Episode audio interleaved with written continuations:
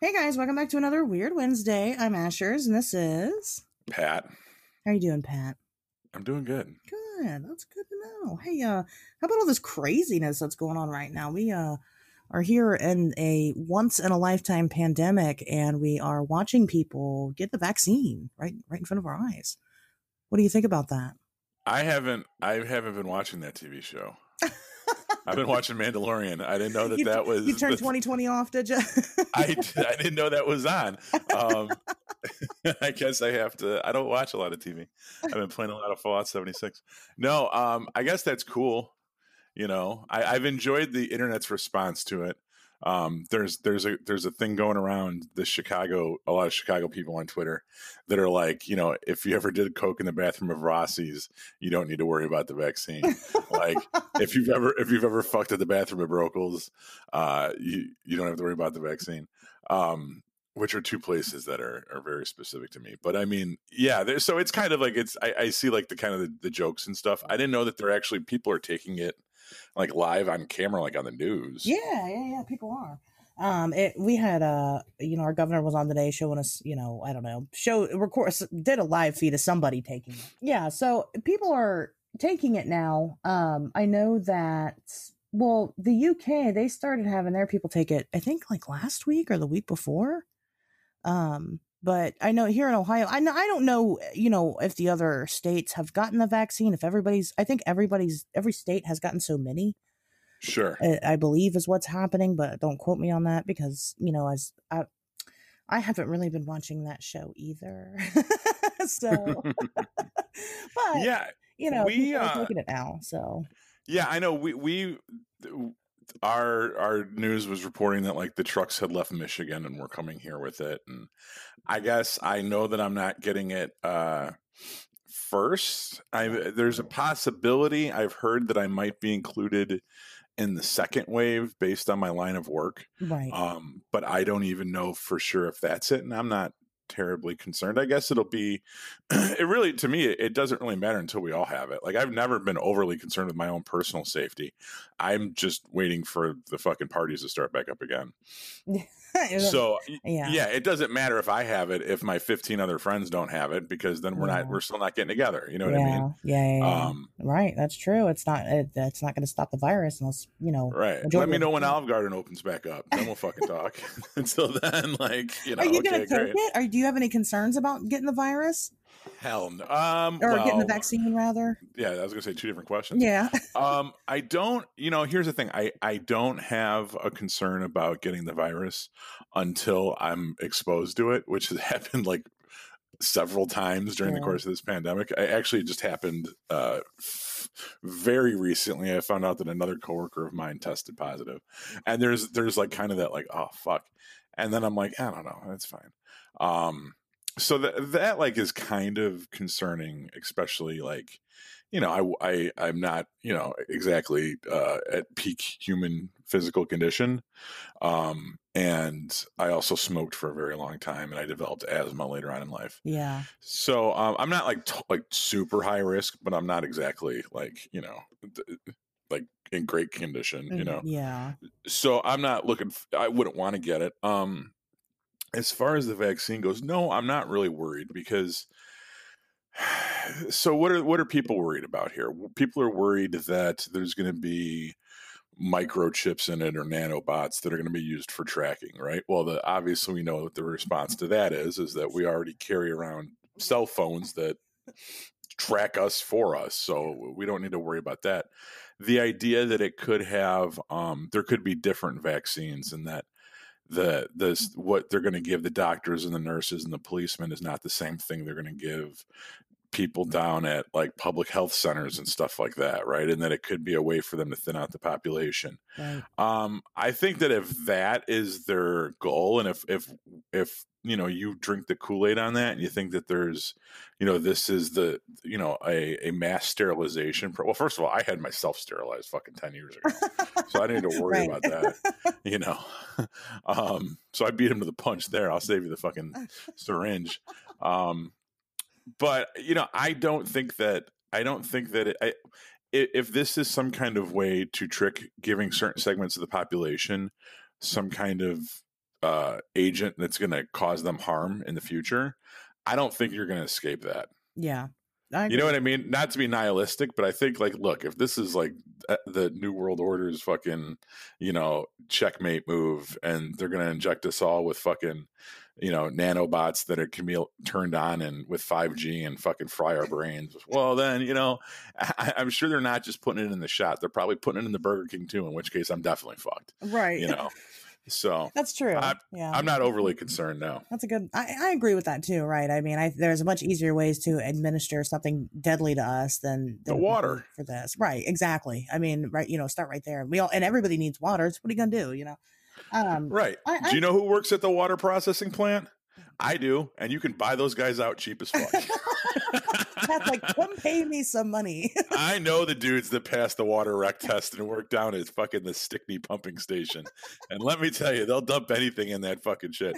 Like you, you don't even probably have to bribe them; they'll probably just do it because they're bored. So you know. So if you suddenly come into some money, we all know why. Um. oh, I don't work there. No, I didn't pass the test, but I'm just saying oh. I know guys that did. It. I know the guys that did. So yeah, I'm not. You know, these people. I think it's just like it, it's it's ill thought out. Uh, you know, conspiracy theories I, for yeah, dummies. for the most part. I mean, I think that you know people do have their concerns. Um, one one question was raised to our governor, which I thought was very interesting, was that um, African Americans seem to have the most concern over this because of I saw that. yeah, because of unethical practices in the past, and you know, they, they kind of have. I mean, they're justified. you know, that's that makes sense. But the thing is, is that you know, people are all focusing on the wrong thing. You know, people are worried because they're like, oh, it's rush. We don't know what's in it. We don't know the long term effects. We don't know how it affects us. Okay, you know what? Here's the thing I'm gonna tell you right now. It's actually not as rushed as everybody thinks it is. Um, this has been going on for a very long time. They've been researching this this kind of vaccine. Um, the the coronavirus is, as we all know, is um, a, a, family of viruses. It's not just the one that's infecting everybody right now and giving us all COVID 19. So, COVID 19 is the disease that's caused by the coronavirus, specifically coronavirus um, SARS CoV 2. And so, you know, so um, the coronavirus, which I know in the beginning of this, everybody was talking about how you pick up a thing of Lysol and it says that it kills coronavirus. Coronavirus also causes common cold. And, right. you know, and so I'm just going to say that right now before anybody takes this out of context. I'm not saying that COVID 19 is the same as the common cold because it's fucking not. Don't be stupid.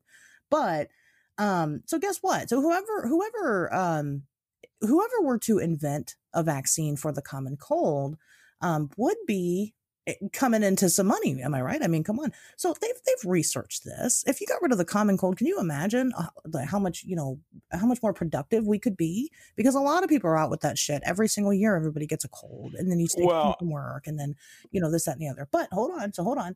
Okay. So why would they? But why you know why wouldn't they then focus on curing the common cold? Well, because you do have big companies like fucking NyQuil that make money off that shit. Yes, exactly. Right. Exactly. So therefore, you know, that wasn't that wasn't reason enough. Then we had, you know, a big event happen with the coronavirus. We had SARS, right? Remember that? Um mm. and then SARS happened and SARS kind of happened and then went away and we really didn't need to push to you know make a vaccine for it. So uh, it, it just there was no money in doing it. So again you know we, we shelved a coronavirus vaccine and just went on with our lives. This is not a new idea. This isn't something that it's not like we just started researching this. However we did start receiving massive funding for it and a huge public interest for it because this time it really is actually killing everybody. It is it is a danger to the the pocketbook of big pharma. People aren't focusing on the right things here it's not a it's it's not a concern for your safety. You're you'll you'll you'll probably be fine. I mean, unless you're allergic to some type of ingredient or something. Vaccine injury does happen. It's just side effects. That's that's what it is. Any you can take fucking ibuprofen and it can kill you. I mean, it's just the way it is. So I think people need to stop freaking out about the long term effects of something that we've studied for a very long time. Yeah, I mean, I've I get the there's been theories um for a while that vaccines, any kind of mass yeah. immunization, any kind of mass, uh, you know, forced. I mean, look at anti-vaxxers existed before COVID nineteen. Right, right. You know what I mean? People right. that people that uh, if, if you read the Invisibles, which is one of my favorite comic books of all time, they um they go on there and they talk about the polio vaccine. There's a, a storyline talks about the Dulce uh, secret base and, and, brings up the polio vaccine. So like this is not like this is kind of like entry level conspiracy theory shit. Eh, you know, so it's it doesn't surprise me that it's being kind of bandied about now. Um, especially in the era that we're in. We're in a very conspiracy friendly time. And I don't know if that's necessarily because of Trump or if Trump is a byproduct of that already. You know what I mean? Um, and that's another right. topic for another show. Sure. Or, or potentially not. But sure. I'm just saying that like we're definitely in an era where conspiracy theories are more widely discussed and entertained and the fact that there's a anti-vaccine one does not surprise me in the slightest no not um, at all i mean like you but i don't think they've been around for science, a while the lot and but the logic doesn't match up. I, right. I, don't see the the goal of any of it. There's no track. They don't need to track any of us. We already tell everybody where we are. We already have smartphones. Mass sterilization, okay, maybe, but I don't give a fuck. You know, my kids are already born, and I don't want any more. You know, well, I mean, let's be uh, real. Anyway, we really don't need many more people. I mean, we are overpopulating the planet. right. Well, then, eh, then, that maybe this is a calling, and that you know, some of these doses are going to be hot doses, and the ones that are going to be administered to uh, lower income segments of the popul- population are going to be tainted and that we'll see a mass die off in six months or something. Right. And if that's the case, then Jesus Christ, we're headed towards who knows what kind of, you know, apocalyptic nightmare. Right. Exactly. Exactly. You know, and there's no escaping that anyway. So whatever, you know. Right. I mean, you know, talk to your definitely talk to your doctors and make sure that the uh the COVID vaccine is right for you. Um there you go. well, because you know, again, it's just simple shit. Like if there are ingredients in it, make sure that you don't have a history of of having adverse effects to those ingredients. If you don't, get your ass out there and pull your sleeve up. I mean, gosh, you know, it's right. not that big of a deal. So I don't know. I just thought that you know, obviously that was big news. So I figured we'd uh throw it around a little bit, let people know, especially with all the conspiracies flying around. You know, I I don't. uh I believe in some wild shit. That's just not one of them. right. So on to the next uh, topic here. I um I went out this past weekend and I did a dogman investigation. Oh, okay. Man, yeah, Anne and I went out and um we were hunting a dogman.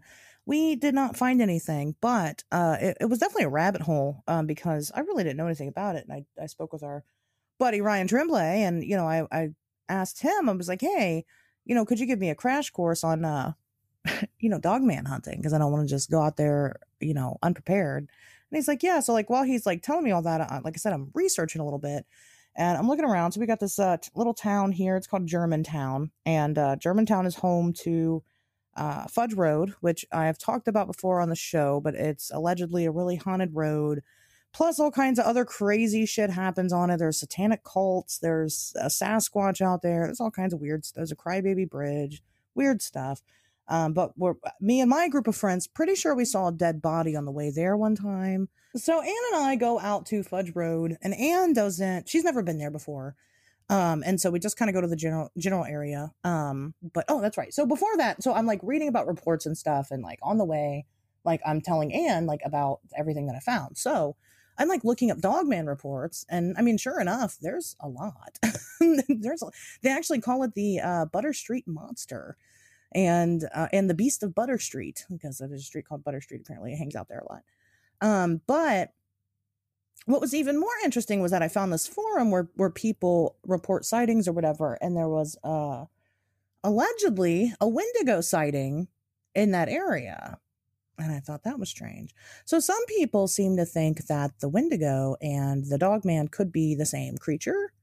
Um, so I don't know, you know, just all kind of uh adds up to you know the possibility that that there's something to it. So we go out there and uh you know i'm telling her kind of all the legends and stuff. I can't uh, you know i can't go through the uh whole fudge road um phenomena today but anyway so i'm telling her everything to kind of hype her up to get down there. And we get down there and anne's actually scared. And anne is never scared like ever.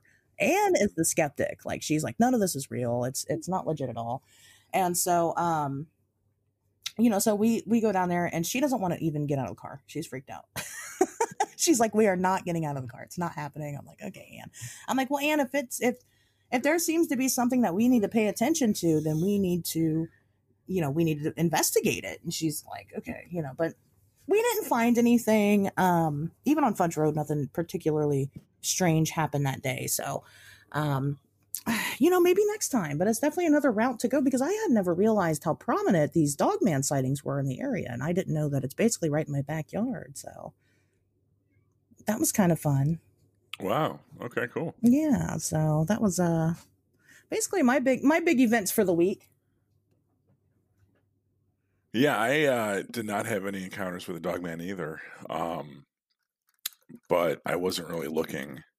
So that might have had something to do with it. Uh, one of the things I did want to bring up, though, Yeah. and this is kind of switching gears just a wee That's bit, fine.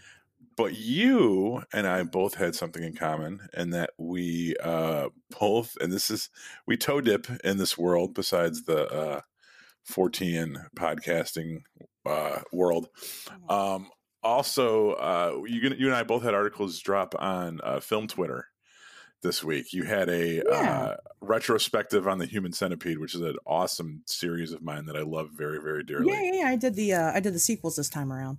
Yeah, and uh, which I gotta say, like it, it made me want to rewatch the third one because I think when I went first time I, I watched the third one, I dismissed it just as being crap, and I was like, well, maybe I should give it a, I should revisit it and with lower expectations. once you realize that it's suppo- it is supposed to be a dark comedy, then then it's not as bad, but it's still not good. Right. It's it is definitely a different perspective because I, I because well in researching it, yes, I also had to go back. Well, so I rewatch all the movies. I, I watch all the movies that I write about again. You know, I've seen them before usually, but I'll watch them again. And uh, so I did rewatch the second and the third, and and while I'm watching them is while I'm researching and and taking notes and whatever. And uh, you know, then when I found out the first thing it says is that it's a dark comedy, I was like, well, fuck, that makes a whole lot of sense. Yeah.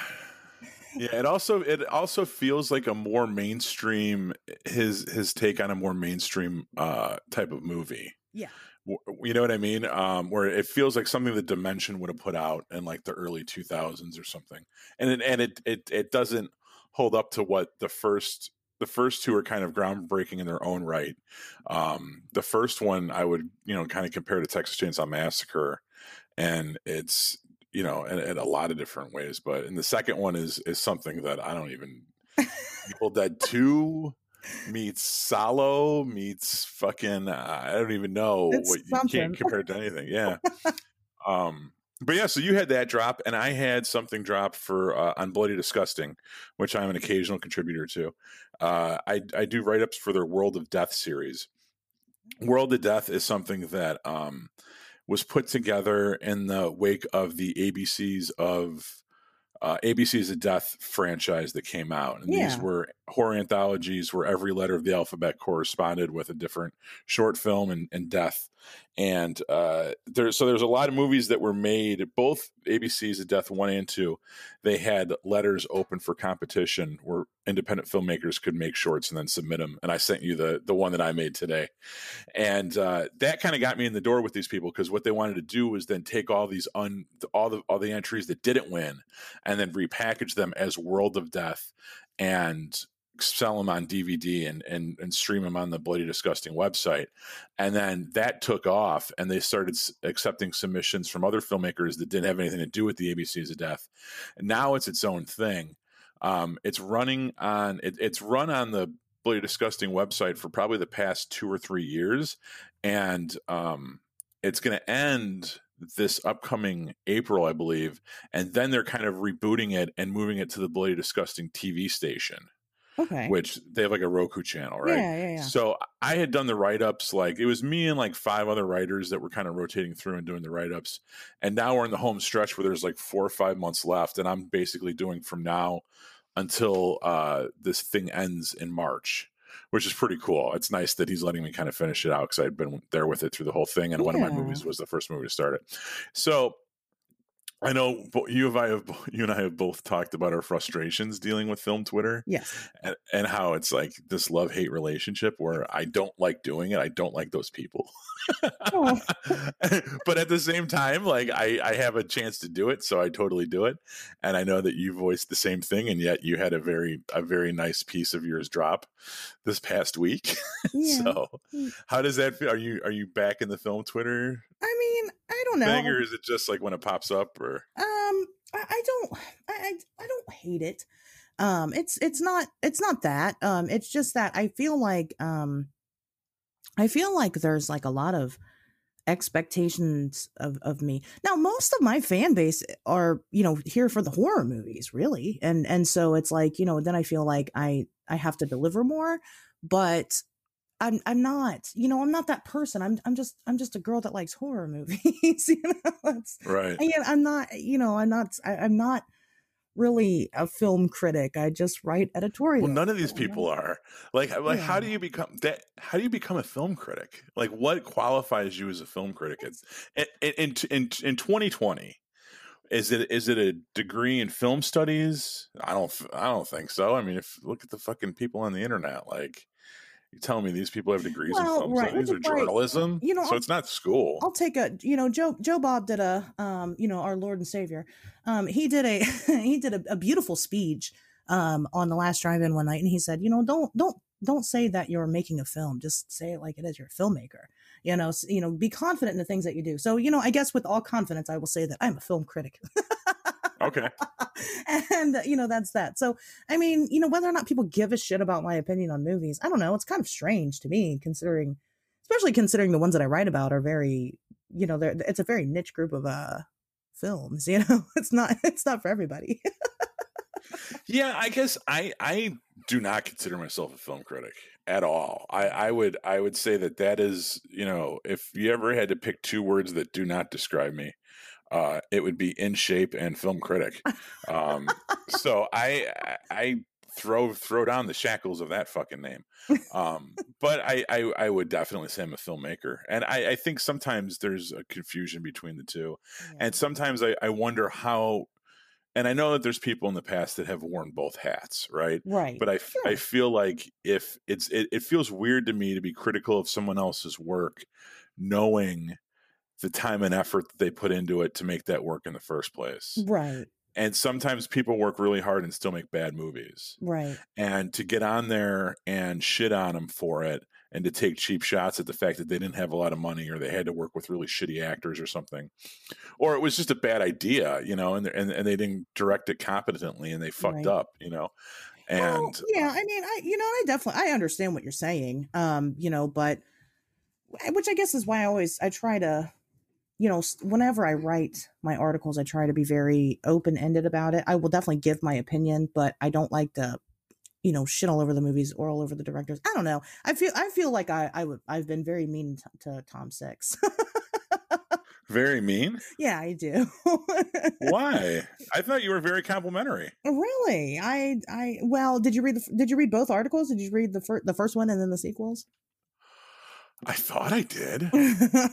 I know, no, I definitely did because I I read them both today. That's why I had the idea to bring this up is because I I saw that you had done the sequels that just dropped like two days ago. Yeah, this yeah the sequels was uh that came out Saturday, and then the uh the first one I did a long time ago. I don't like yeah. to do the like I like to write about the like the first ones. Like I'll do when I spit on your grave uh remakes and sequels, and they'll all be together. But I did and I spit on your grave the original, you know, so. Um, yeah. you know, I like to give I like to give originals credit where the credit's due. You know, they get their own. So, um, but no, I I just I feel like I'm very critical of him because I see through his bullshit, and so it's I don't blame him for the way that he markets and you know the things that he does. However, I personally feel like it's kind of gone to the guy's head and uh you know well, you, you, definitely call him out on that but i don't think that's necessary i think that you know look no one really thinks that the human centipede is 100% medically accurate right? Like and the and the fact that you kind of take him to task for that i don't think you're you're you're being too critical or, or splitting hairs. It's it's a very bold like kind of I, I would feel obviously tongue-in-cheek claim that he makes. Right. and it works because i'll be honest like i i i crib that all the time. Yeah. And they'll be, they'll, I use that all the time in like random things where I'll post and be like 100% medically accurate because it's so, it's so catchy and it's so like, well, and you know, there's, I, I don't have an issue with that. Um, you know, there's, there, oh, there's all these movies that are, you know, based on true events or true stories and they're not based on fucking anything, you know? So like, I'm not gonna, right. yeah, I'm not gonna shit on him for trying to make his movie more interesting. Not with that tagline anyway. It's just that you know he he claims that it is the most disturbing movie of all time. He claims that you know Right. he, he makes all these big claims about his movies. Um, you know, like well, just even writing about um, you know how how the second movie was in black and white. He claims that it's because it was too gory and it had to be edited that way. But then there's claims that he did it just because it looked better. But then there's also claims that he did it just because the um, the effects were off without it being in black and white, which I've I've read about before in film. I, So I, I, th- I was under the impression that it was, it was to tone down the gore, but from a filmmaking standpoint, I thought that it could have been because it was e- just easier to do. right, right, Because when exactly. you do it in black and white, you can the blood color. I mean, you're only dealing with two colors, so right, it's, you can get away with a lot. easier to fake the gore effects. exactly. Blood and shit are basically interchangeable. It's all Hershey syrup. Uh, right. Well, and Yeah, then, he's, and then he does like the Schindler's List thing, where you know the the shit eventually is brown, you know, and Right. you know that's just a very bad, horrible. I mean, it's it's a it's a it's a bad take. do you have anything else that you're working on for uh, Dark Universe? well, I do it every week, so uh, I'll do another. Oh, so then what's the next one? Uh, it's it always comes out Saturday every Saturday. Sick Flick Saturday. What's uh, this Saturday? I'm not sure yet. You got any suggestions? I usually just usually I do it. So I got to do it. So I'm a mom. So I, I you know I can't watch these movies with my fucking nine year old sitting there watching them with me. You know, she's so I gotta usually gotta wait till she leaves, and um she usually leaves every Thursday night. So that's when I sit down and watch them and and and write you know write them up eventually. So I don't really know yet. I might do. There's a film called Dead Man's Shoes. I've never seen it though. Um. So, uh, but it's about this um like uh, this army vet comes home, or I guess he's not a vet, but this guy in the army comes home and finds out that um, either his brother's been killed or he's been mistreated. His brother happens to be mentally disabled, and he kind of goes after the guys that that did it. He finds out slowly what happened. It's kind of a um, just a different take on rape and revenge. Really, it sounds like just without the rape. I hope. so I I I feel terrible that I did not pay close enough attention that you've been doing this. I well, I knew you were doing some of these. Um, Yeah. Because we had talked about them, but so two weeks ago, you did a movie that really was very decisive between me and my wife, the house that Jack built. Oh, okay, yeah, So I, well, I took so that th- that premiered in the theater right. like very it was a very small release but chicago was one of the places where it premiered and it was at the music box Right. and um it's so this this ties everything together perfectly and then we can get on to the show um so i had actually pitched to uh bloody disgusting to let me do the review of this because there was no critic screening there was no screeners of it if you wanted to see it you had to go to the screening and then um and then it was then it was going to be on VOD or whatever the fuck was going to happen to it next. So I, I had re- reached out to Bloody Disgusting and I said, "Hey, I'm going to be at this thing," and they said, "Okay, well, one of our other reporters is going to go." Reporters in air quotes, of course, uh, and if they don't make it, then you can do the write up for it. And it ended up that they made it and did the write up, so that was a fucking bust. But I went to this thing, and before I went, my wife was like, "Well, what are you doing?" I'm like, "Oh, I'm, I'm going to this screening of this movie," and she's like, "Well." don't you want to take me with? And I was like, I don't know if you're gonna like this. And she's like, and she's like, well, who's it about? You know, what's it about? And I'm like, well, Matt Dillon and Uma Thurman and blah blah blah. And she was like, okay, yeah, I'll go. it's like, all right. And um, I don't think I got to pick the movie for like that we watched for like three months afterwards because she, she hated this fucking thing Really? and like I yeah, really, I just read your you hated it too. But like like I like Lars von Trier and I like really wanky artsy European directors to a certain extent. yeah. His I like. I love Nymphomaniac. I love um actually Antichrist is probably the the one that I like the least. Melancholia was is a fucking excellent movie. It's an excellent like end of the world movie. Um, and I forget what I think those are the only ones that I've seen. I know he had shit before that, Yeah. but like Antichrist is when he fucking exploded on the scene with Willem Dafoe and the nuts and the hammer Right. and the I haven't seen it. Oh, okay. It's all right. But Nymphomaniac, check out because it's very watchable and there's a lot of fucking in it. And Melancholia was on Netflix for the longest time. All his movies are long, but they're they're they're palatable. And if you got to watch them in, in two sittings, it's not the end of the world. You don't ruin the flow too much. Um, but yeah, I- know. I, th- so the I- only one I've I ever went- seen of his. Uh, the, uh, the House that Jack built was was is the first one I've seen, and um, you know, obviously, if you've read the review, you know that I wasn't too impressed with it. Um, I'm yeah, just extremely bored, and um, yeah, it's a long ride. it is. It's very long, and it's very. It's just a little. It's a little too artsy. It's a little too pretentious for my taste. Um, and I think that was the big issue that I had with it. You know, was that there was just and, and, and like I said, you know, and I already know because the, the, again, and this was a big request. This wasn't just I decided to just sit down and watch this one. This was, you know, people wanted me to write about this one, and you know, they're like, oh, you'll like it if you like that kind of stuff. you'll really like it the, there just wasn't enough payoff with the gore that you know Right. to justify the lengthy pretentious bullshit. And it's not that I didn't get it; I got it. It's just that no, it's you not got it. that impressive. like it. Yeah. no, I, I for me it would. Yeah, I mean, I I got it too. Like you know, I, it's very clear that it's a Dante's Inferno Right. thing, and he's you know, right meets American Psycho. That's exactly what it is.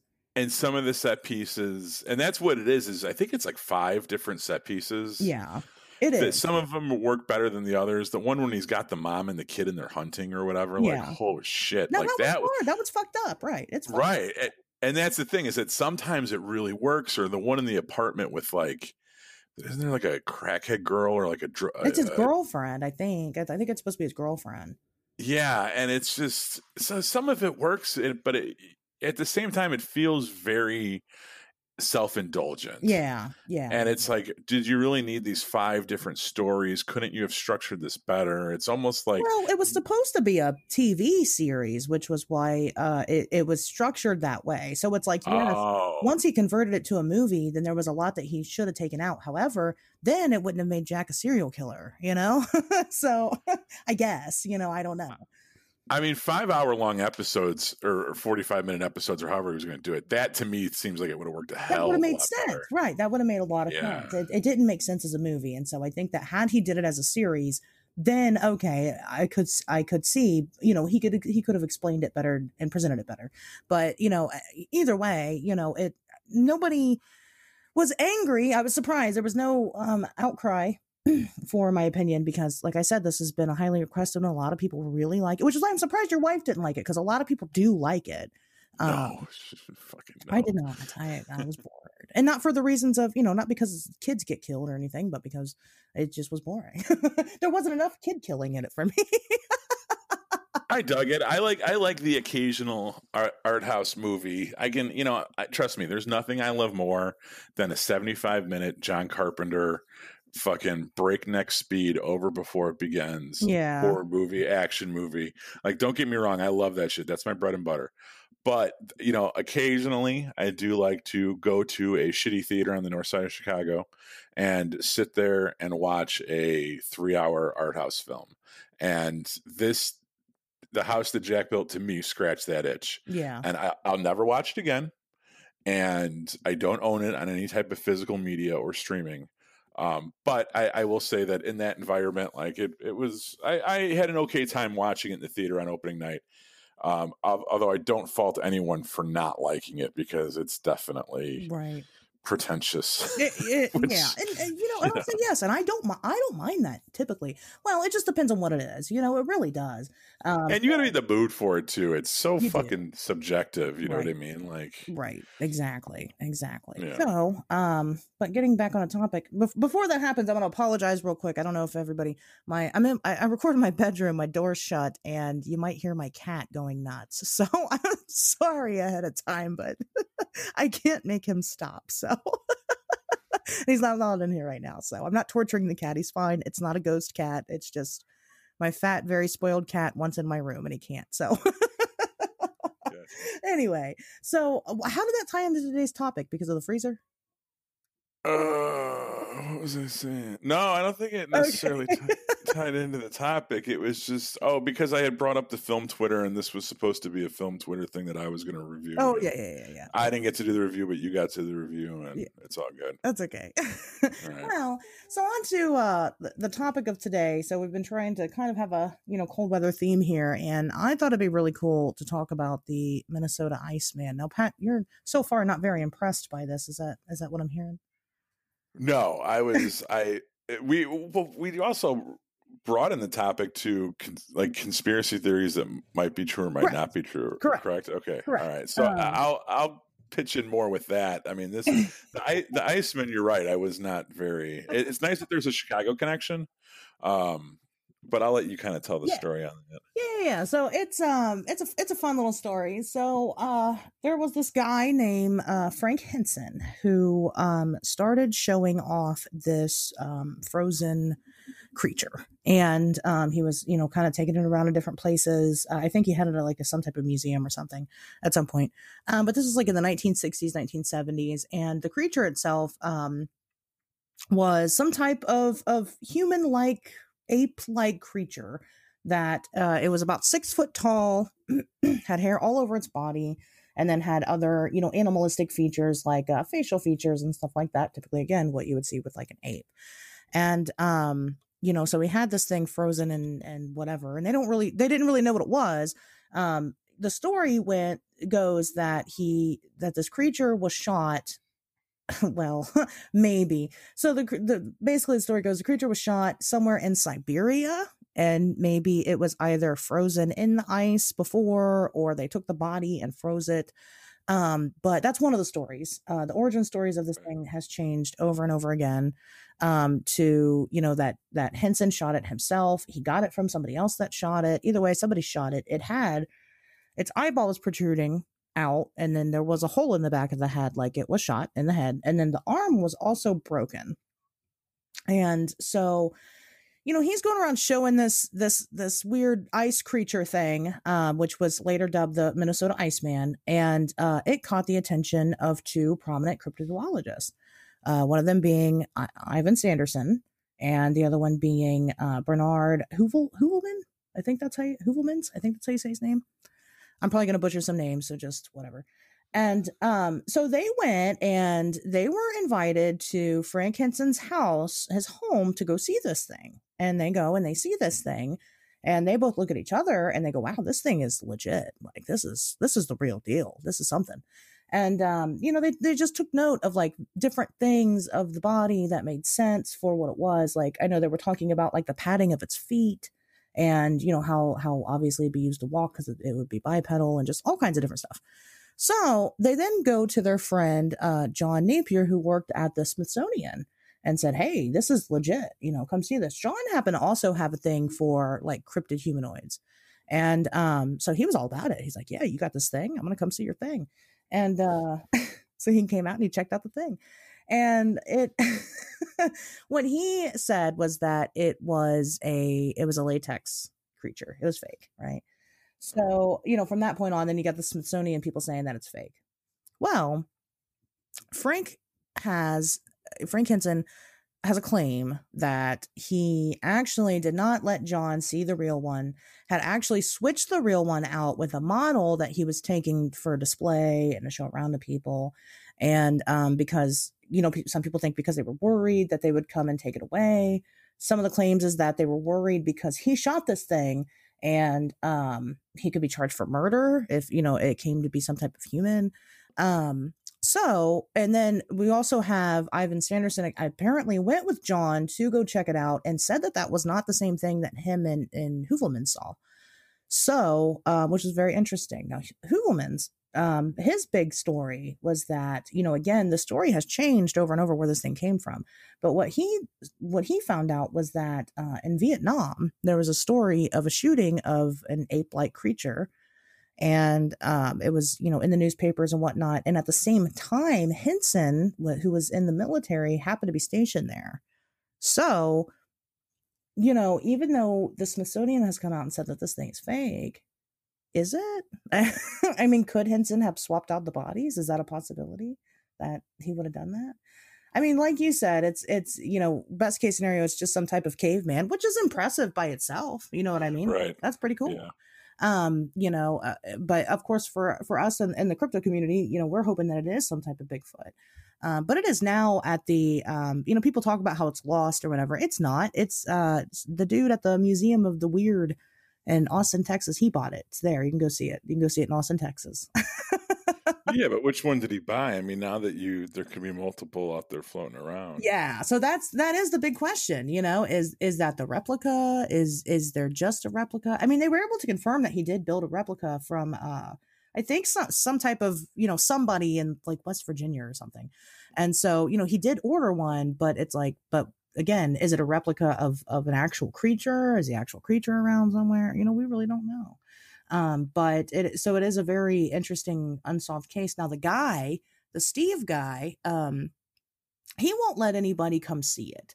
Like or i'm sorry i'm sorry. He won't let anybody come take pictures of it. You won't find updated pictures of it online but there are pictures of it online. And then that's another side to this is that when you look at the pictures multiple pictures and when you look at them they're different like there's one picture where you can see it and it's frozen in the block of ice but like its mouth is kind of open and like you can see all its teeth. But then in the other pictures and the more famous pictures of it you there's no teeth at all. So it's obviously i mean to me it looks like two different things. It doesn't even look like the same thing. Right. and then it, it constantly changed positions. It moved a lot. And they say that's because henson had had uh, thought it and refrozen it and thought it and refrozen it and whatever um, when sanderson and Heuvelmans went to go see it they said that um, it was in glass and while they were there the glass had cracked and a horrible smell came out of it so they're totally convinced that this thing was real right. I the s- storing it in ice doesn't seem very practical, especially when you're talking about like, you know, 100 years or you know 50 70 years ago when yeah. technology wasn't what it was now and you're gonna they can't even transport the vaccine around. Right. You know, like, like kept in ice like that's a fucking big head scratcher is how Well, they're gonna which do might that. be why he he thought it and refroze it over and over again you know? Right, but that you would think that would cause so much deterioration to an already, you know, you can't really do that to to organic material. I would think. I Unless don't know. it had deteriorated so badly, and that was why he got the replica made. Was because he was making money off of it, and this thing was pretty much useless. Maybe fucking put it to rest somewhere, buried it somewhere, and now have the replica. Sure. Oh, that makes sense. Yeah. I mean, that's you know that's another thing. I'm not sure if I buy the story or not. Um, you know, it's hard. It is. It's difficult because um, you know, sideshow you- gaffs are popular. You know, they're really a popular thing to make. Uh, my friend Cherish, whom that's where I film my show at, is at her shop. She owns a shop. It's called the Secret Chamber House of Oddities and Artwork. It's in Fairborn, Ohio. Go visit hmm and uh she makes gaffs you know she's she's got um dragon skeletons there she's got a, a fairy skeleton she's got a chupacabra head in a jar i mean she you know she makes that stuff and it's it's a big thing in the taxidermy world to to make these things and you know make them into creatures that they're really not um you know and that kind of whole thing kicked off with you know pt barnum and his fiji mermaid which i don't know how much you know about the fiji mermaid but Barnum said that he had this uh he had a real live mermaid and it was on display and he took it around the country and showed everybody and um and it looked legit and people bought this story. They're like, "Oh hell yeah, that's legit." You know, come to find out, most likely it was just a um a monkey's top part of their body sewed onto the fish bottom and it was just again, it was just a gaff, it was just a taxidermy trick. And uh now of course we can't confirm because the original mermaid you know apparently caught on fire in one some building somewhere. Um, but there's a history of stuff like that you know it, and like i said specifically in the sideshow business. I mean you know you want to drum up business you got to show some you know people something weird. So Did you come across the rumor that uh, the original owner of the Iceman was Jimmy Stewart? i did yes. Because yes, because that's yep henson always said that it wasn't actually his iceman. He was it, was it was there was a wealthy millionaire you know or whatever that you know owned it. And then yeah some people said that it was jimmy stewart.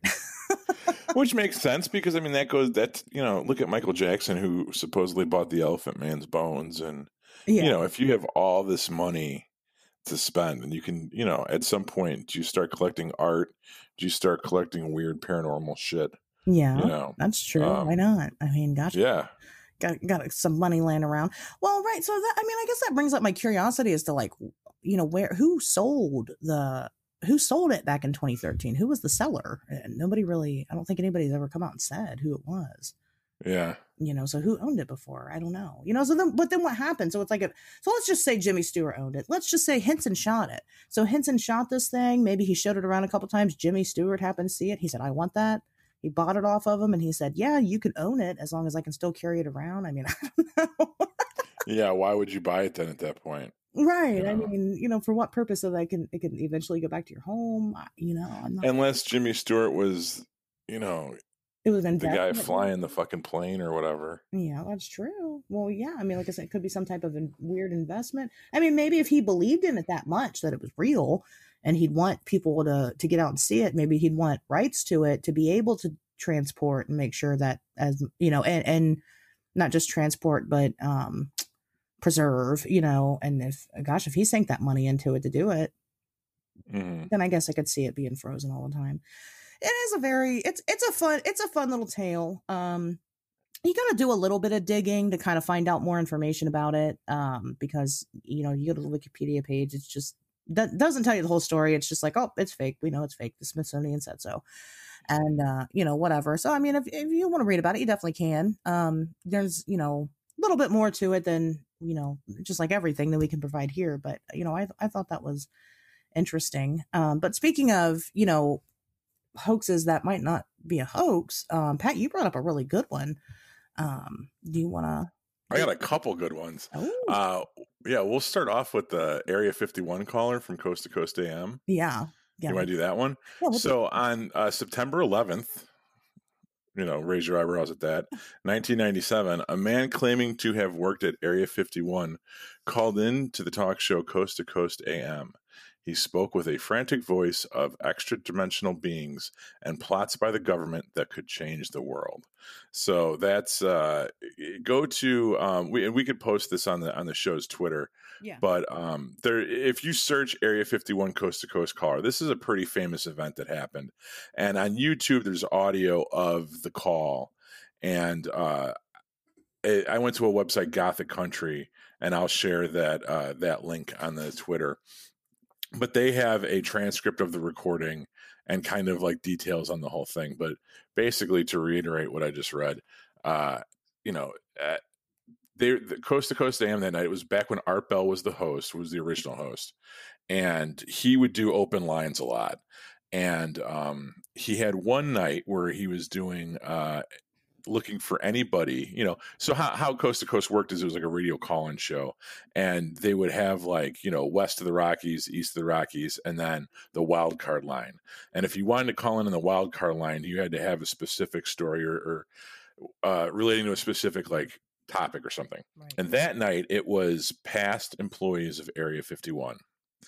And this guy, um, who said his name was Brian, was the only person to use that line. And the audio recording from this call is fucking eerie. Okay, this guy calls in, he's all frantic, and he makes a bunch of claims that are that are super interesting. Number one, uh, that aliens are not aliens. They do not come from outer space. They're extra dimensional beings that a precursor to the space program uh, made contact with back in the early part of the 20th century. Number two, that uh, our government has a secret treaty with them and that there is a technology exchange. Um, uh, the technology was being exchanged in, uh, in exchange for uh, like uh, performing experiments on human beings right.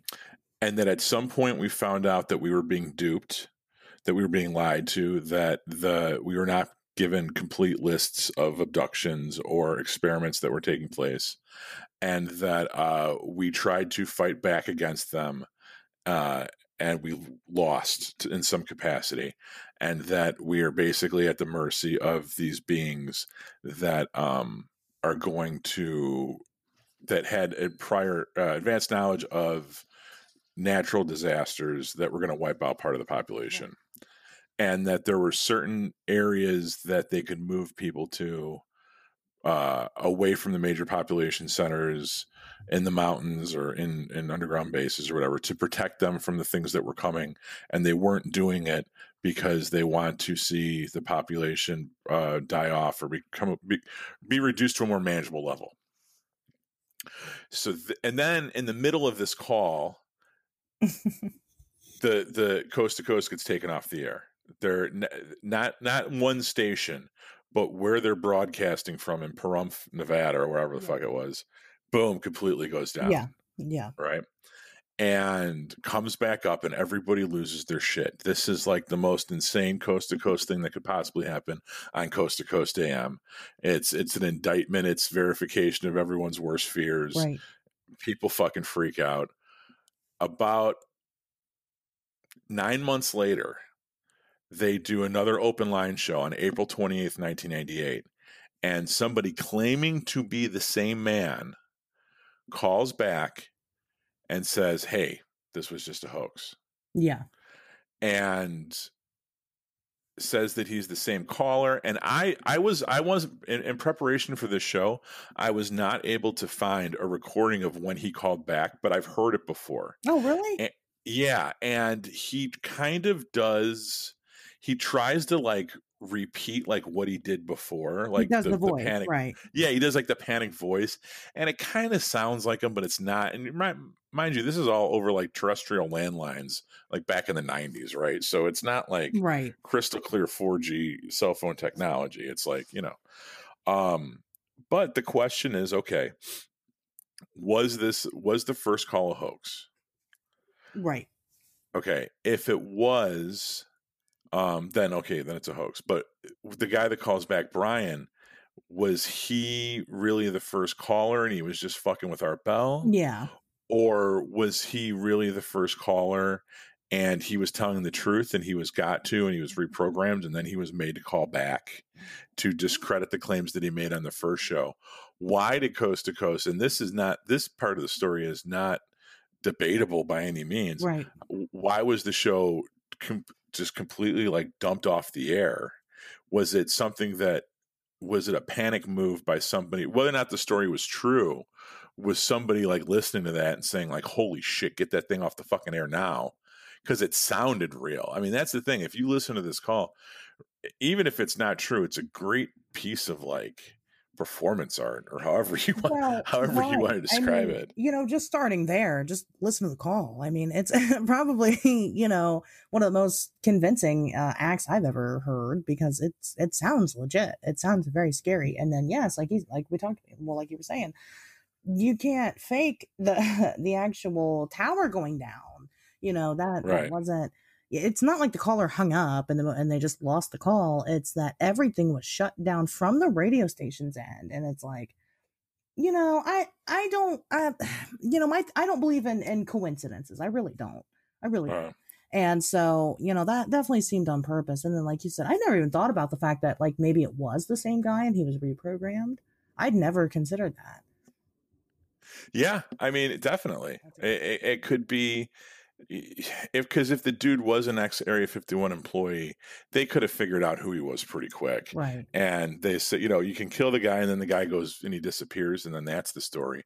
yeah. But isn't it if you're really looking to discredit what he says, doesn't it make more sense to parade him out six months later and have him say, "I take it back, I was just fucking with you guys." yeah well that's true you know.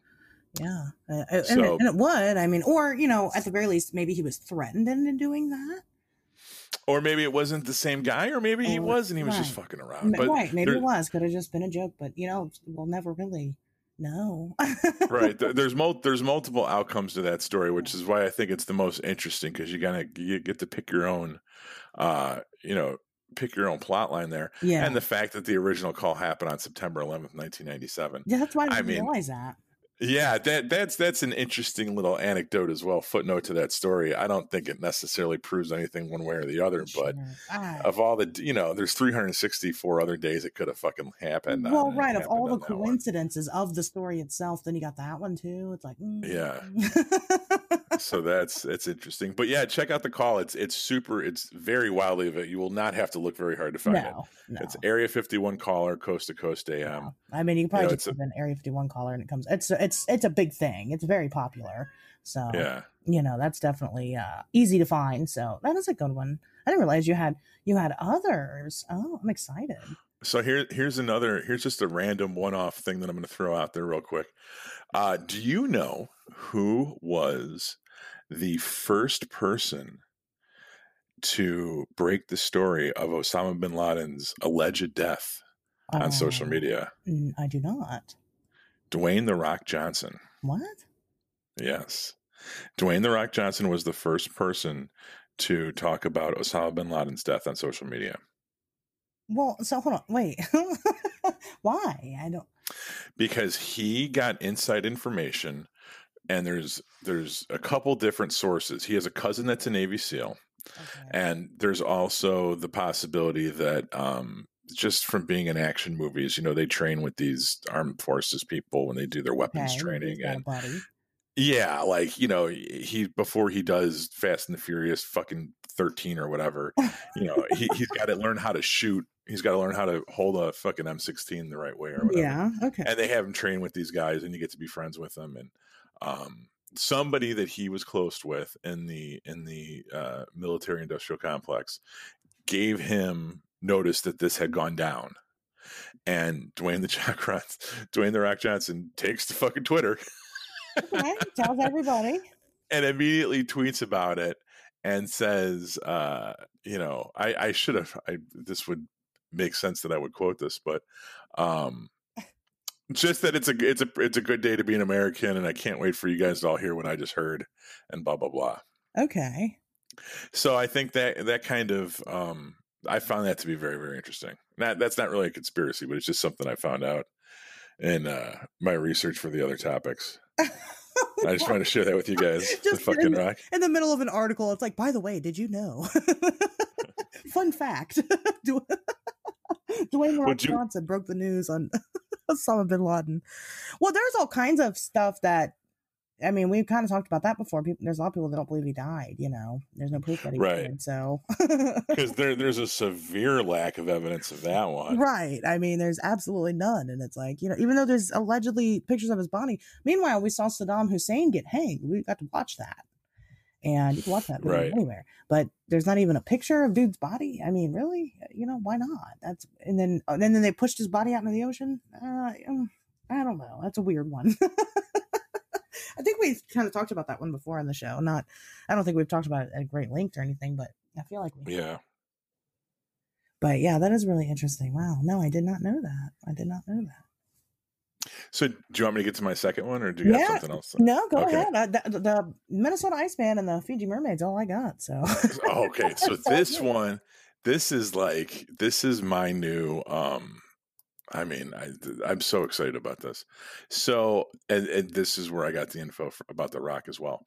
So, there is a legend, I guess you would say, that, or uh, I don't know, uh, theory or or whatever, that the band the Scorpions. Are you familiar with the Scorpions? Uh, I mean, enough. Yeah. Okay, so rock, rock you like a hurricane. yeah. Uh, still loving you. My favorite, personal favorite, is the Zoo. I mean, I, I Um, don't, I don't jam them or anything at my party. Right. Well, they're even a little bit before my time, and, and but I had their greatest hit CD when I was like in my early teens. It was, it's like It's a you popular know, genre. It's fine. like late '80s, early '90s, like metal, Yeah. fucking butt rock, whatever. But they were from Germany, and the guy's got kind of a weird voice. Well, in the early '90s, they released a song called "Winds of Change," and uh, this song was released. They're, they're- like I said, they're a German band, and they grew up in West Germany, which is the you know the western part of the Western world, and you know Right. they're democratic, whatever. And then there's the Berlin Wall, and it separates East Germany from West Germany. Well, in in the early '90s, the Berlin Wall came down, obviously, and they released this song. And it was kind of in response to the wall coming down. Uh, it was kind of a response to the climate in Europe at the time. And it was also arguably instrumental in what happened next, which was the dissolution of the Soviet Union. And what was happening at that time in Europe is so, you know, obviously the Cold War had been going on since World War II, right? Right. and communism in, in in Russia was very it was very inclusive. Didn't like outside things coming in, and you know russia was very selective about the type of music that they let in. Mm-hmm. They didn't want you know american rock and roll. They you know they they didn't like american tv they didn't like american culture. They didn't want people getting these ideas about freedom and change. It's kind of like wanted- modern day North Korea. Right, a perfect example. Yeah, because they're both communist countries. Right. So, like, exactly. So everything, er, all the shit that you hear about North Korea, that was Russia. Except, except Russia, their shit worked, and we were actually kind of afraid of them. And they were this big, scary empire, and they were trying to push communism around the globe the same way that the United States and, and Western countries were trying to push democracy and freedom. Right. This is the narrative at the time, at least. Right. So, how do you win wars like that, right? You you can't really. It's not just about occupying places on a map. It's it's more of a cultural war. So, what Russia and and communism is a really good thing to sell to these third world countries that aren't very industrialized, that don't have that big of an economy. The idea of us all working together and sharing everything and no one owns anything sounds really good to people that don't have shit in the first place, Yeah. right? Right. But these more developed countries are going to be more democracy leading because it's like, well, no, I like capitalism. I fucking, I'm a good builder. I want to make money for the shit that I build, you know? right. Anyway, so, so the United States is locked in a Cold War with USSR, with Russia. And, um, obviously there's spies going back and forth, blah, blah, blah. Supposedly, the Scorpions were contacted by the CIA to release this song, Wind of Change. And it's all about change coming to Russia and Europe and a new era dawning. Right. And it happens right after the, the fall of the Berlin Wall. And then a couple years later, you have the coup in Russia and the Soviet Union dissolves. And a lot of people maintain that the CIA was behind the Scorpions releasing The Wind of Change, the song. Right. And um, how I came across this, st- I mean, I knew what the song was. It, How it's a pretty popular song. This I'm very curious. There's a podcast that came out. Oh So God. if, if you're going to listen to a podcast, listen to ours. But if you're going to listen to another podcast, you should listen to the Wind of Change podcast. It's only eight episodes. It's really fucking good. But basically, it's this journalist for the New York Times, Patrick Radden Keefe, who heard from a friend who worked at the CIA that uh, heard this story, right? And this was kind of a legend that they told around the CIA. All right. Okay. And through the course of the podcasts, uh, he talks to uh, ex musicians and he talks to ex CIA agents, and some of them confirm it, and some of them deny it, and some of them deny it, and then are then and deny other things and are proven to be liars. Uh, he he does one uh, interview, one episode. He talks to um, this person that was responsible for bringing this country band to uh, the Nitty Gritty Band, who wrote the song "Mr. Bojangles." Yeah. Uh, this they brought them to Russia in the um, late seventies, and it was the first American band to tour Russia. Okay. Right, Okay. because they wanted some type of cultural exchange to keep their people happy. Right. Right. You can't just have pe- that that amount of people living in a vacuum. You got to give them fucking something Right. right? And uh, this guy was an interpreter that went with the band that spoke Russian, but he was actually a CIA plant too. And they had a KGB plant that went with them. So the, the podcast is really interesting because it's a lot about the CIA and covert operations and spies, but it's also about rock and roll. So it's a it's a great Venn diagram of things that interest the fuck out of me. Um, and How this story expect episodes. like forty five minutes. Okay. There's eight of them. T- is it ongoing still, or is it over? No, no, no. They it ran its course. Okay. Okay. Yeah, so it's over and done with. And I mean, spoiler alert: the uh, how it ends is in the last episode. They talk to the lead singer of the Scorpions, and they ask him point blank, "Did you did the CIA write this song?" And he said no. Yeah. But I mean, that's fucking that doesn't really prove anything well, one way right. Why would he admit to it? I mean, that's Right. And it, what's interesting about this is that um a couple things. Number 1 is that, you know, there there's a very strong relationship between the CIA and um I mean look at the, have you ever seen the movie Argo? I I have not. Okay, so the movie Argo, ben, it won the Best Picture, and of course it did because it's all about, you know, the film industry saving people's lives bloodlessly. You know, it's fucking jerking themselves off. But basically, what happened was there was uh, a there was Americans trapped in a U.S. embassy in some Middle Eastern country. I want to say Iran, but fucking if I'm wrong, I'm going to sound like a racist. So I don't know. I don't oh, remember. no.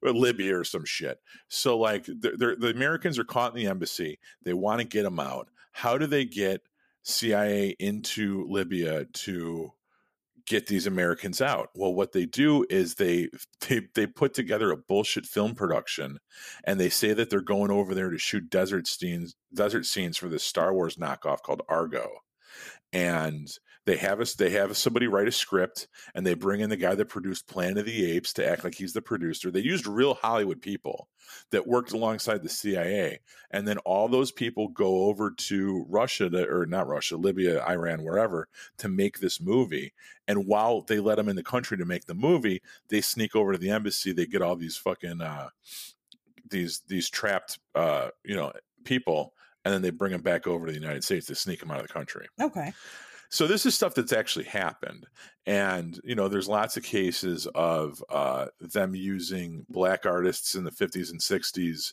to travel to Africa, and um, Nina Simone, and who was the other one? Uh, Jesus, I need to take better notes. But there's several. Uh, what's his name?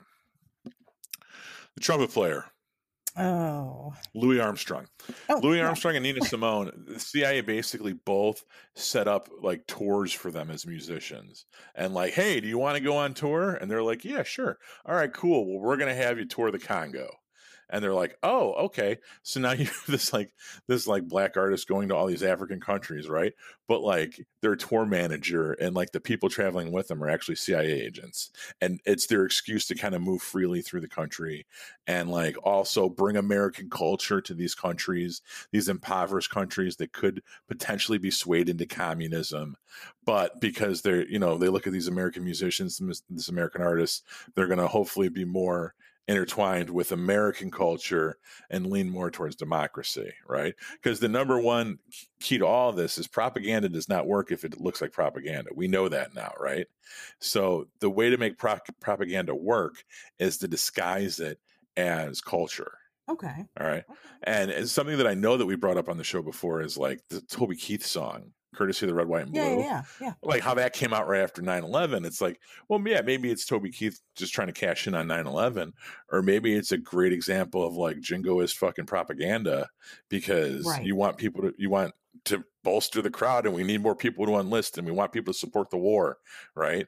We don't want protests. We want people drinking, you know, Bud Light, listening to Toby Keith and saying, yeah, bomb the fuckers, turn it all into glass. Right. You know?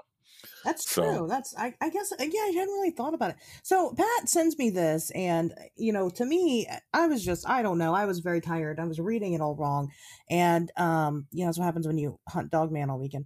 But um, so I'm like reading it, and I'm just thinking that this is like a big comedy bit because you know one of the quotes that I had read said that the lead singer had admitted that it was fake, but I was I, I don't know why I was thinking it was the podcast host that was saying it was fake and I'm like all for it. So at, at the end of the day, um, you know, even if the the conspiracy itself doesn't interest you, um, you know, take it at face value for comedy because man, that's that's fantastic. That's genius.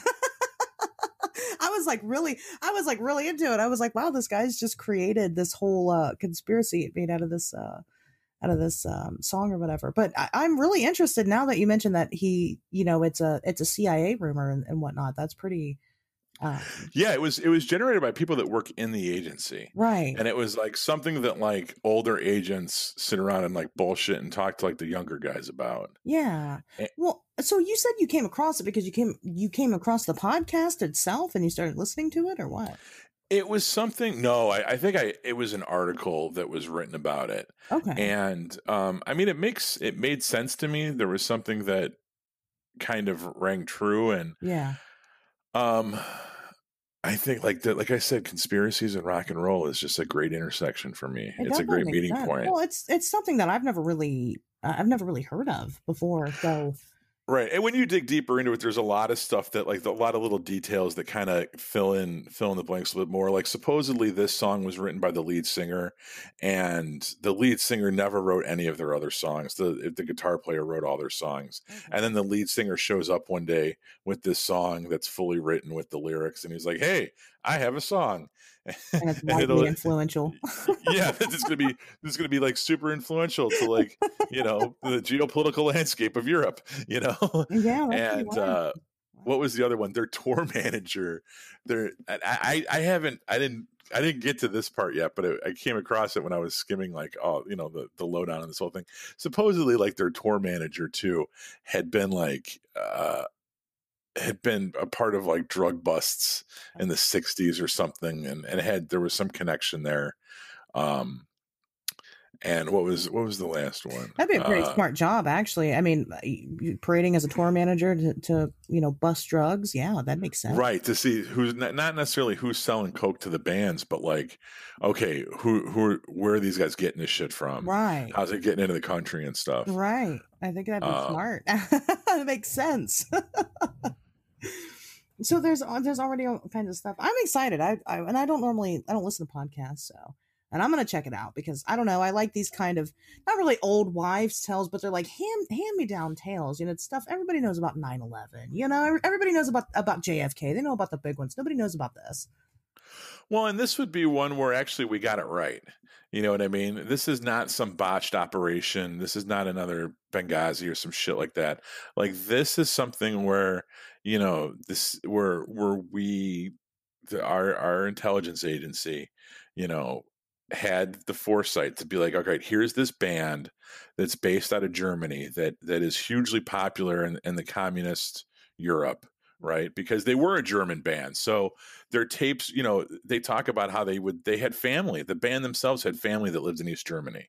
And yeah their music was banned and you couldn't buy it in a record store but they would just mail it to each other or i guess you could move kind of freely back and forth across the border. Well and, it, and people oh go ahead people would dub copies of their tapes and it was like you know if you were if you were living behind enemy lines if you were living in communist europe at that time you're not going to have access to bruce springsteen. You're not going to have access mm. they're, they're, you're not creating music of your own. You're not creating culture of your own. Russia has all they had was like the fucking ballet you know what i mean? And so any music that you had was smuggled in and the scorpions were one of those bands that were most prominently smuggled in because they were right there from Germany on the other side of the wall, and because there was people right on the other side of the wall waiting to get their stuff, and then it would disseminate from Germany through the through the rest of the Soviet Union. You know, and then they write this song about how it's time for change, and you know, it, it, it very hopeful and very positive, and it's going to be okay, and everything's going to be better, and we just need to get through this, and it's the winds of change that are coming through, and then that kind of leads to the the coup and the social upheaval in the Soviet Union, and then the fucking the fall of communist Russia. Yeah, I mean, it's not one of it's not something that's like entirely too entirely too out of the realm of possibility to to be. It's not hurtful, you know. Obviously, I mean, it ended up doing more good than anything. So it's like you know, I I wonder why they wouldn't want to lay claim to that, you know. Well, they talk about that, and it's because we still do the same thing today and that that's why. And that's exactly why we wouldn't discuss a story like this is because the uh, methods and practices are still being employed. So we're still we're still weaponizing culture basically right? We're still doing it through movies and, and songs and, right. and whatever right. you know? Right. And as long as we still do that we're not going to you know even though this seems like it was 20 30 30 years ago almost at this point that that we might have done something like this uh, even though this particular instance is 30 years old i mean if if i think the toby keith thing is a is a perfect example of something in you know from 9-11 okay so that's 20 years ago and who knows what's being done now although i don't know what artists like you know, does like Nicki Minaj like write songs? I don't even know. I don't even know what music is like now. Like who the fuck would? Who, and then who would we? Who would like North Korea? Like who are we trying to like? Yeah. Like, are we really even trying to sway them? I would feel like we'd be using it against our own people. Like, well, I'm sure of it. Yeah. I mean, I guess it just I, I can't. I can't. I really can't think of any modern modern day instances but then again that's that's kind of the whole point right is to is to kind of hide it in plain sight you know right so i mean right. I'm, I, I'm sure especially with uh you know the pandemic and stuff going on right now you know i could tell you like i i see the influences me and my mom were kind of talking about how you know right now with everybody holiday shopping um I, you know i feel like and and she also agrees that it's kind of crazier out there than than usual every year. I mean, you, you know, you got the holiday traffic and you got the lines all the way to the back of the stores and stuff, but it's been pretty bad lately. I had to walk into the Dollar Tree the other day to get birthday candles for my daughter's birthday party. And I was there at, at 10 30 in the morning and the line was to the back of the store. It took me an hour to pick up birthday candles. And Jeez. um, you know, on a Monday you know? So you know usually i could do my holiday shopping and stuff on, on weekdays um you know uh, prior to 2020 and uh and get it all done uh in the morning because nobody's really out but this year it's just totally different. And you know it could be that the whole year has put everybody into this weird kind of um of like they have to make up for for the how bad the year's been. So they're overbuying and they're overspending more than usual this year. Or you know because they feel like they need to stimulate the economy because it's been worse or whatever. And it's like well you know maybe that's been the plan all along is to get people to buy everything out during the holiday season. Well the one thing i had heard early on with the lockdown was that it was a way to to monitor climate change and and how getting people to stay in would reduce pollution. Oh, that's interesting. You know, because because yeah, they looked at like there were studies done about it. Yeah, they looked at like L.A. and China, like yeah. places that have really bad smog and shit. Yeah, and they looked at how how after like a week of people not leaving their houses, how the air quality cleared, hmm. and uh, there was less pollution and all this stuff, and you know, I don't know. You know, well, so, I, I, so what I'm saying is that when you guilt people into buying stuff, you know, with this year being so bad, you know, and and how how how how they would use media, media to do that is that everybody's talking about 2020. Everybody's depressed about it. Everybody is. Everybody on all the celebrities on social media. Everybody.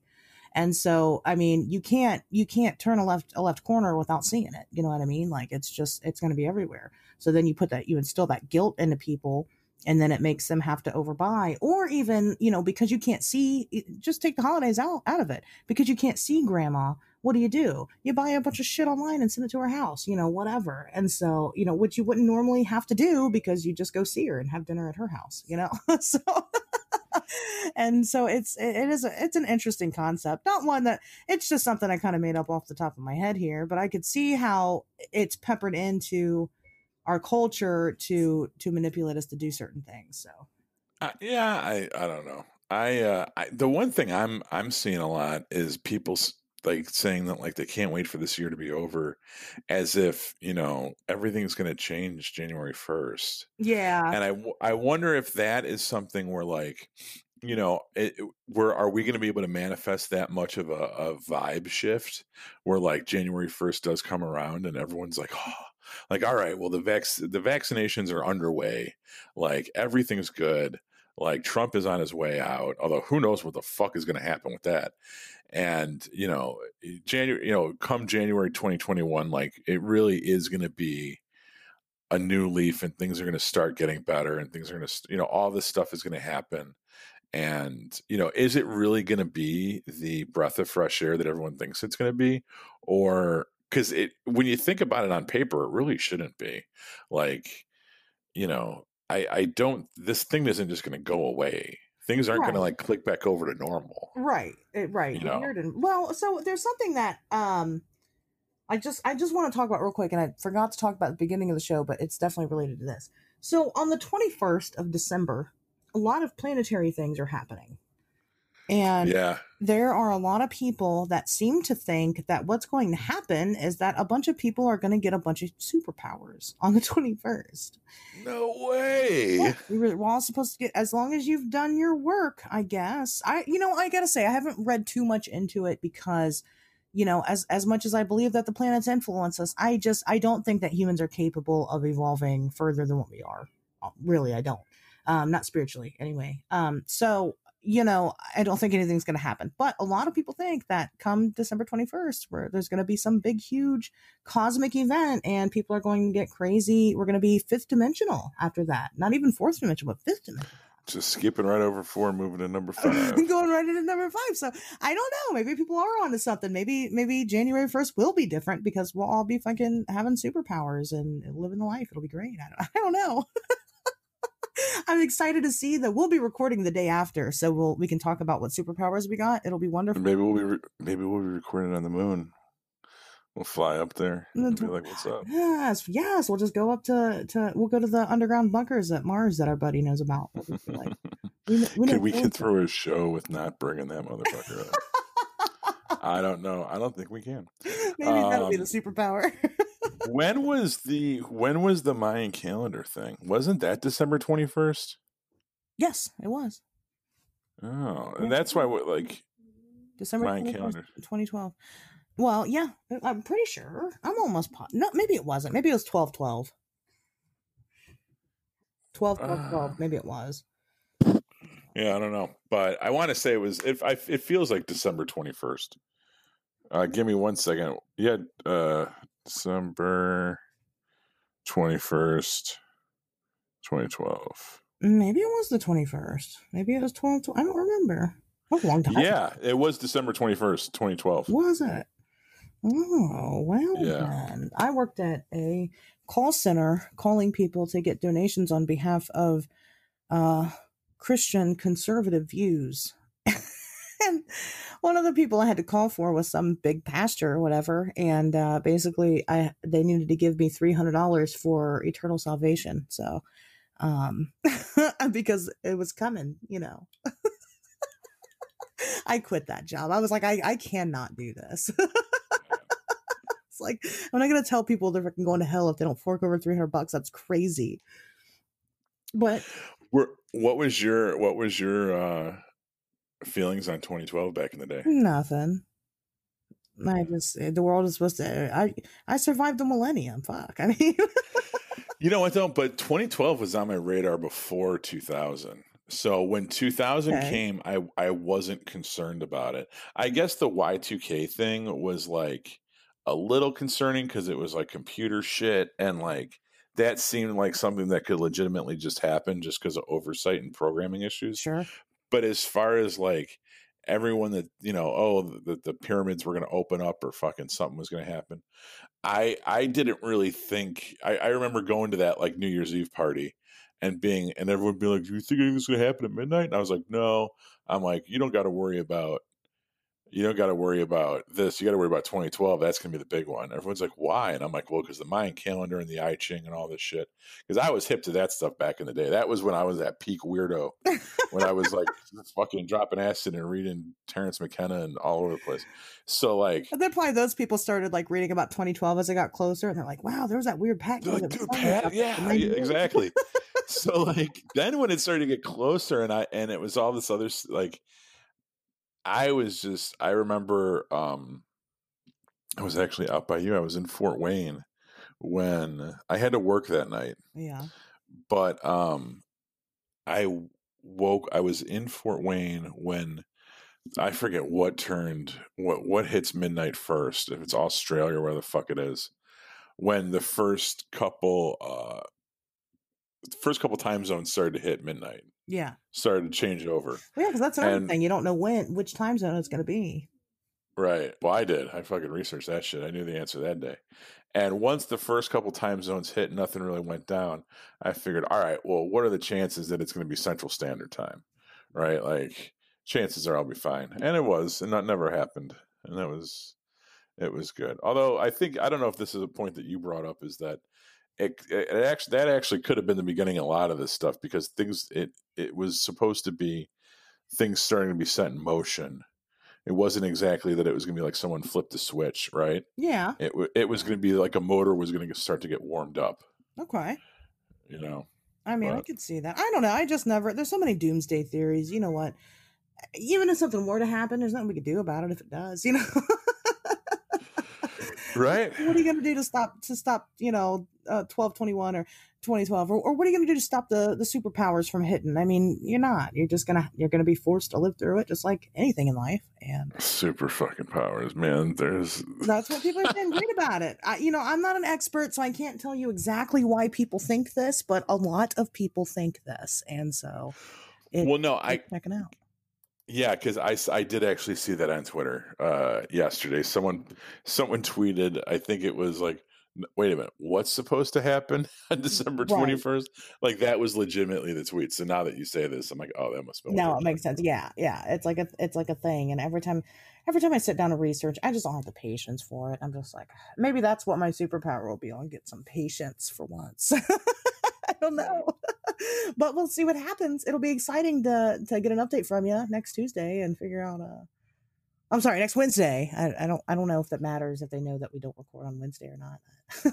No, I think I think everyone just assumes that when they turn on the podcast, it's like they're getting a live feed of us. like we all of a sudden go live and we we always say the same things to everybody. Or this is just what we do. Is like we just talk like nonstop.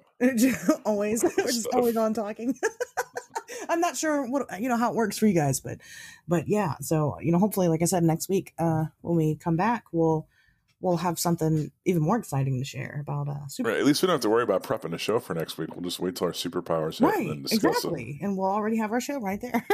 Right. well i don't have anything else do you got you got anything else for the listeners this week No, uh, listen to Scorpions and uh, check out that Area 51 caller because it's pretty awesome. yes that's definitely i think that's probably my favorite takeaway of the night is listen to the area 51 caller it's pretty cool And the house that Jack built. Watch that when you have three hours to go. we'll uh we'll we'll post pl- plenty of stuff for you guys on the uh Twitter, so we'll be there. Yeah. All right, guys. Well, we'll talk to you next week.